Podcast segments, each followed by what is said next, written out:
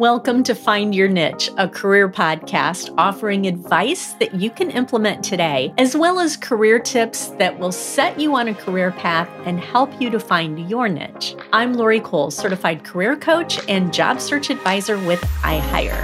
iHire connects you to industry-specific jobs in over 57 talent communities. Find your niche today on iHire. Are you having trouble getting employers to take a second look at your LinkedIn profile? Well, I'm taking a class on optimizing your LinkedIn profile, and I'm finding that this is quite a common problem. So I'll give you the TLDR, too long didn't read version of what I've learned in this class so far, and shed some light on why employers may be scrolling past your profile and what you can do so employers stop and take notice. Here are the latest trends, topics, and tips that will help you in your job search. The first thing to do is to polish up that profile. If your profile doesn't look professional, employers will just go on by. Take an objective look at your profile and make sure it represents you well. Is your headline clear and concise?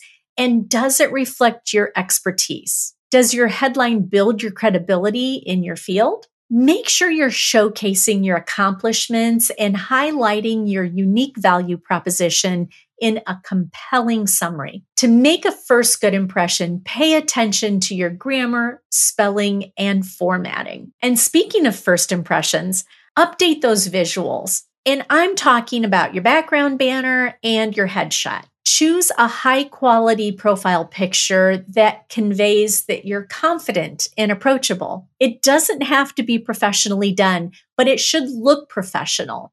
Use any selfies or pictures with friends, family, or pets. Getting this picture doesn't have to be a lot of drama. Just grab a friend, dress business casual, get outdoors and do a photo shoot on your phone. I guarantee you are going to take a ton of pictures and you'll find something that you like. I didn't think about until recently was my background banner. I just had a picture of a lake, but I realized that I was really wasting a chance to promote the podcast. So think about your background banner as an opportunity to showcase your personality or your professional interests. Make a memorable impression with an image related to your industry or your expertise. Employers might skip over your profile if you don't have engaging content. You can establish yourself as a thought leader in your field by sharing relevant posts. And this isn't all about self-promotion. It's about being a contributor by showing your expertise and passion and by sharing industry news. You can also share some helpful tips or some of your personal insights on articles you find. If you want people to comment on your posts, be sure that you're commenting on their posts and make a contribution to the LinkedIn community and add value. Employers and recruiters use LinkedIn to find candidates. So if you're not getting hits, it might be because your profile isn't optimized with the right keywords. Your headline, your summary, and your experience sections should all have these keywords that are commonly used in your industry. The more visibility you have, the more likely you are to be found in a relevant search by a recruiter or an employer. And don't forget to use LinkedIn for what it was founded for. It started as a networking platform. So make sure that you're building your network. Be proactive in connecting with industry individuals, attend virtual events, and join groups that are relevant to your field. You can engage in conversations, share insights, and support others. The more connections you have, the more likely you are to be noticed by employers. And it's also a great place to share valuable referrals. And this is a bonus tip. Build your credibility by asking colleagues, supervisors, and clients for recommendations and endorsements, and then endorse them in return. Employers value that social proof. So having these endorsements and commendations on your profile can be very beneficial for you. Remember that your LinkedIn profile is your digital brand. Put some time and effort into making it shine and watch those professional opportunities just skyrocket.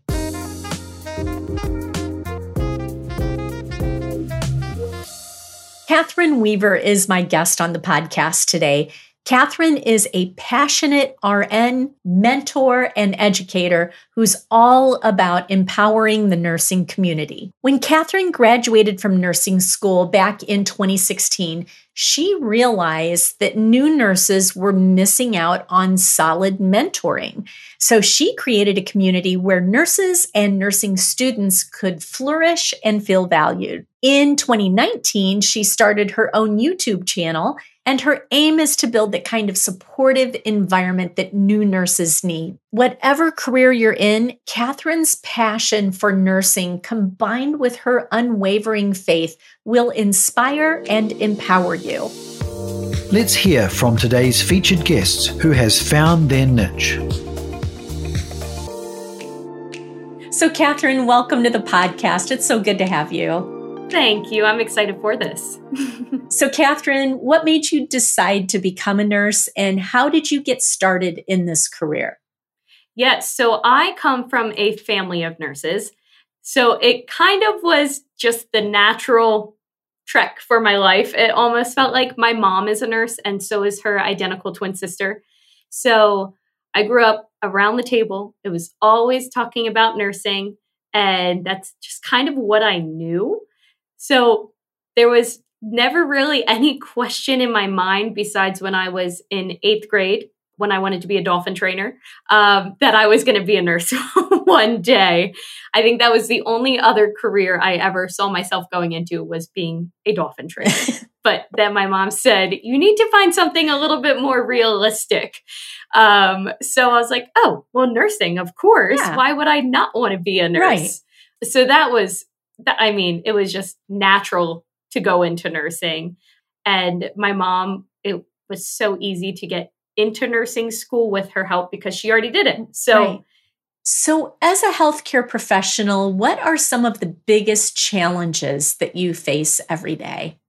I think that's different as your career goes on. When I first started nursing, it definitely was my confidence.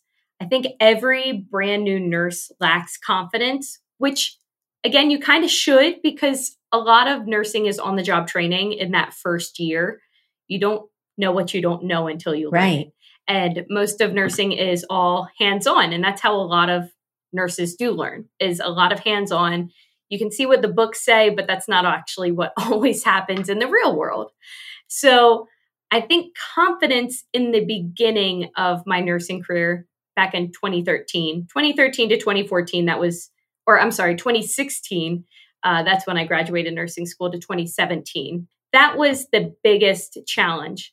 But most recently, which I have seen this progress as I've watched healthcare progress, is watching nursing become more customer service focused. Oh, yes. Rather than nursing focused.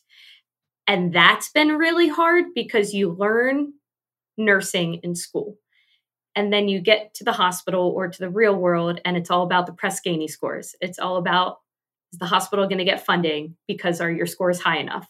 Is the food hot enough for your patients? Are you bringing them enough coffee in the morning? Do they like the food? That has nothing to do with nurses. Right. Has nothing to do with my job. If the food is hot, but that comes back on the nurses. It seems like, so just watching nursing become more customer service focused has been really difficult because you're never going to make everyone happy. And I think also with not being able to give answers to every situation, especially in the world we live in now, that you have your phone at your hand, so you can Google something and get the answer to something. But the human body is much more complex and there's a lot that we still don't know about it. So when you tell someone, I'm sorry, I don't know why this happened, just instances like that can make it very difficult to take care of patients and very difficult to make them happy. And nurses are the ones at the bedside. So then as a charge nurse, I was charging sometimes or doing bedside sometimes. You have to deal with those complaints, honestly, but a lot of it is out of your hands and you can't do anything about that situation, right, or what's going on. So that's definitely been the hardest or the biggest challenge in the last few years that I've faced. And you have to be careful with what you say, because I know that patients and their families will ask you questions, and it's not that you couldn't answer them. It's just that you need to loop somebody else in to be able to answer that yes. question and give like the right answer for them. Exactly. I can give you the, sometimes, depending what the question is, I can give you the basic information, but I can't go into the deep information because that's not what I've learned. That's not what I went to school for. Right. And that has been complicating. Yes, for sure. Well, so that explains a lot. I remember the first time that I was in a hospital room and the nurse came in and she did the vitals and did all the things that she was supposed to do. And then before she walked out the door, she said, "Can I get any of you anything?" And I was like, "What?" And I was just shocked at that, because I didn't think that it was really their job to get people in the room stuff that they wanted. So, but it, yes. and now I notice that every time a nurse walks out, it's like, "Can I do anything for anybody?" And it's very appreciated, I'm sure, if you've got a sick loved one in the hospital. But I was really surprised at that. And it's not always a bad thing, I would say, because you're there to holistically take care of your patient. Right. But some of the things, like, for example, the kitchens these past few years, like the pantries, were closed down to any patient from going in just because of everything going on. So they closed down the pantries, but now they're reopened. But patients are so used to nurses going to get them a drink or getting them a Coke, stuff like that, that they're like, "Oh, can you get me a Coke?" And then you got to go down to the pantry, get the patient a Coke, rather than telling your patient, "Oh, you can go to the pantry. That would be great. It would be great if you got up and walked in the hallway." Right. But patients aren't used to that anymore. So it's seen as rude if the nurse doesn't do it now. Yeah, I see. Mm-hmm. Well, that's one of the things that changed with COVID. What are some of the other things that you saw change over the last few years? Over the last few years, it's been the lack of education from healthcare professionals to the patients and patient rights. I think maybe when I first started nursing school, maybe because this was so hard pressed in nursing school, was educate your patient about everything. They have the right to refuse, they have the right to accept, but they have the right to know the benefits or the risks of something. I don't see that happening anymore. It's a lot more fast paced. It's let's kind of get this clockwork going. Here's what I'm prescribing you, and this is what I'm prescribing you. And that's that. There's not a lot of conversation going on between it. But then when the doctor walks out of the room, they ask the nurse, but I wasn't there also to right. know exactly why they're prescribing something. So I don't fully know what to say. I can say what the medication's for, but I don't always know specifically why they prescribe that medication, because medications have so many secondary uses right. or tertiary uses. So I've seen that change over the years. Some doctors or nurses are much better with that than others. But I think that's an area where healthcare is failing our America, is the lack of education behind things. Right. And then on the other side of it, you probably have people that are Googling everything and then presenting that to you and wanting you to sort out what is true in their case and what is not. Exactly. And there's so much information out there and so much research that as healthcare professionals, you try to keep up with it, but it's hard to, because there's constantly information coming out about if something's good or if something's bad, but something is not always good for every patient. And something's not always bad for every patient, because the human body is so complex. Everybody's body is so different.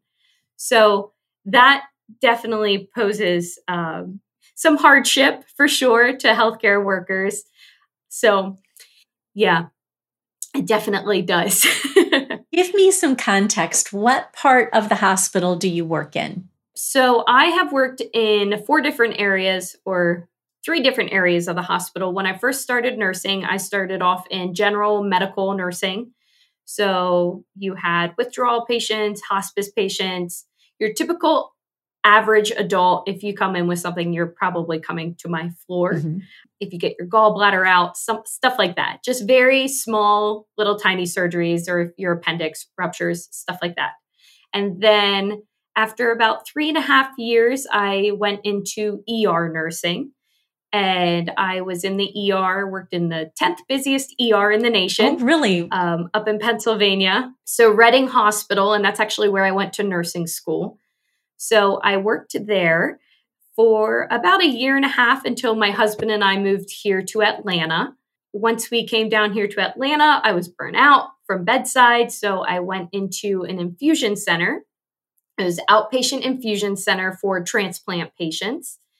And then travel nursing came about. So then I went into local travel nursing, back into med-surg, like medical surgical type of nursing, for 5 contracts.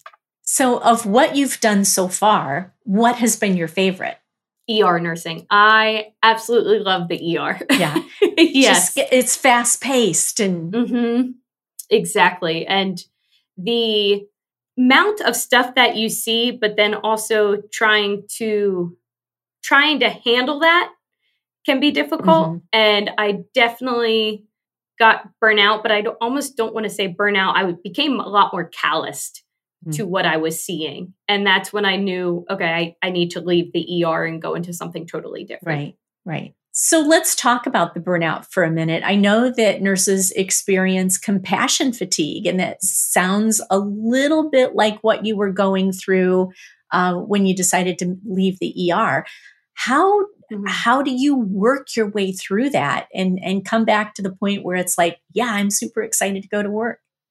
I think nurses can feel stuck in a job when this is one of the best careers you can have, with how many job opportunities you can do, whether that's bedside, remote nursing. I think with burnout, people don't realize they can leave a job, and it's okay to leave a job, because a lot of that stigma around nursing is, oh, if you're not a hospital nurse, you're not a real nurse. That's something that can be said in the nursing world. And that's totally false, because we need nurses of all different kinds to let this health system go, like continue to go. So I think for nurses, just first understanding that it's okay to leave a job. Also, always realizing why you went into nursing and reminding yourself of that. It can be really hard in the beginning of your career when you first become a nurse, especially now. I mean, short staffing has always been a thing. It's been a thing for 10 years or so. I don't even know, probably longer than that. But now it's even more so, I believe. And I think also culturally, we're a lot more stressed than we used to be, like as a whole. Mm-hmm.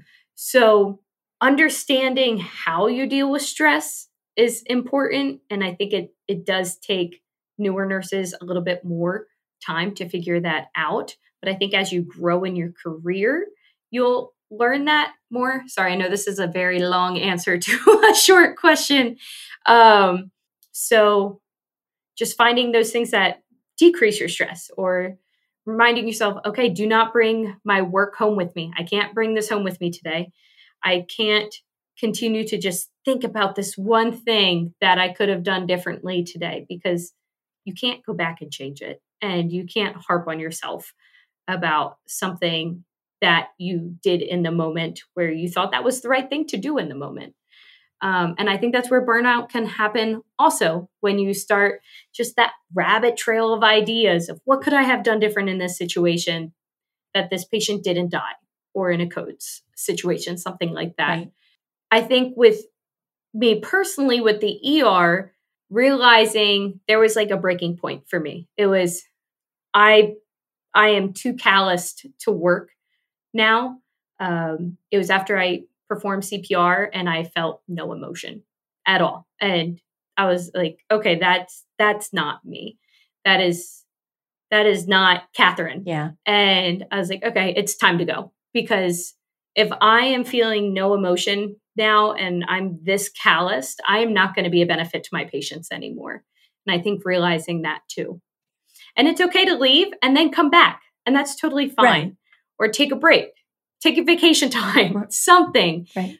But yeah, I think it can be very different for everybody. But definitely those things have helped me personally with burnout.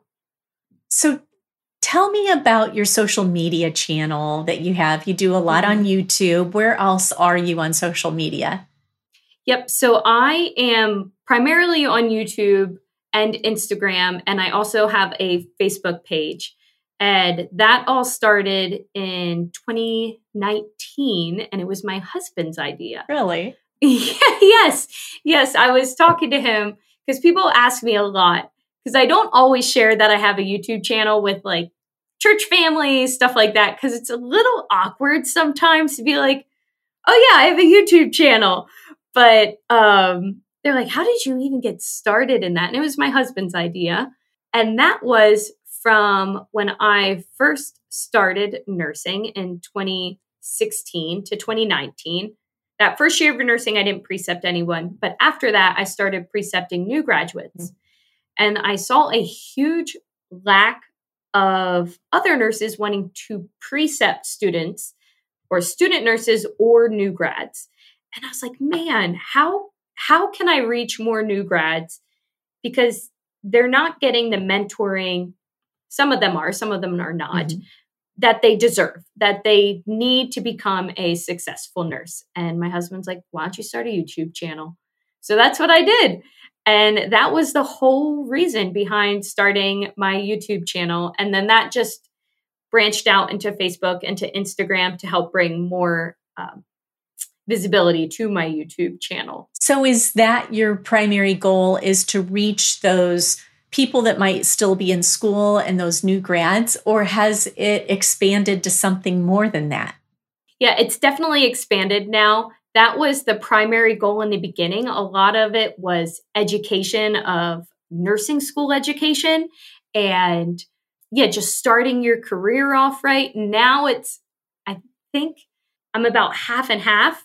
About half my viewers are nursing students, half are already nurses. And I love talking about career changes because I've made so many career changes and how you can manage your career in a way that's not always taught. A lot of the time in nursing school, you're taught, okay, go right into the hospital. But there's so many other things you can do in nursing. And you don't have to be miserable in a hospital because the hospital setting is not for everybody. Right. And that has been really enjoyable to get into the career side of nursing, but also current events in nursing I like to talk about. That has been really neat because then I get to talk with my viewers in the comments section to hear their opinions about current situations going on. So I just really love to have that rapport. And also I've talked to nurses all over the world, which has been really exciting because nursing here in America is totally different than nursing in Nigeria, I will say. Right. I did a medical missions trip to there and it was totally different, different kinds of nursing. So yeah, just networking has been a really, really fun part of how my channel has evolved, and it's going to continue to evolve. I know it will. And it's fun. I'm not stuck to one particular topic. It's really neat to see, okay, what do my viewers want? Okay, what will I give them? Let's do a video about that today. Yeah, yes, exactly. Looking ahead, how do you see the future of healthcare evolving? Yeah, so as technology evolves, so does healthcare. And I've seen this in my last 7 years of nursing. I'm seeing more and more remote nursing jobs, which is really exciting because that's giving nurses different opportunities to work from home, which I love seeing. I love seeing that. So that's definitely opening up more jobs for nurses in different ways. I also could see healthcare becoming more personalized in the future. In some ways, it is like that now, but in other ways, it doesn't feel like that at all. As I said before, every person is so different and everyone's medical needs are so different.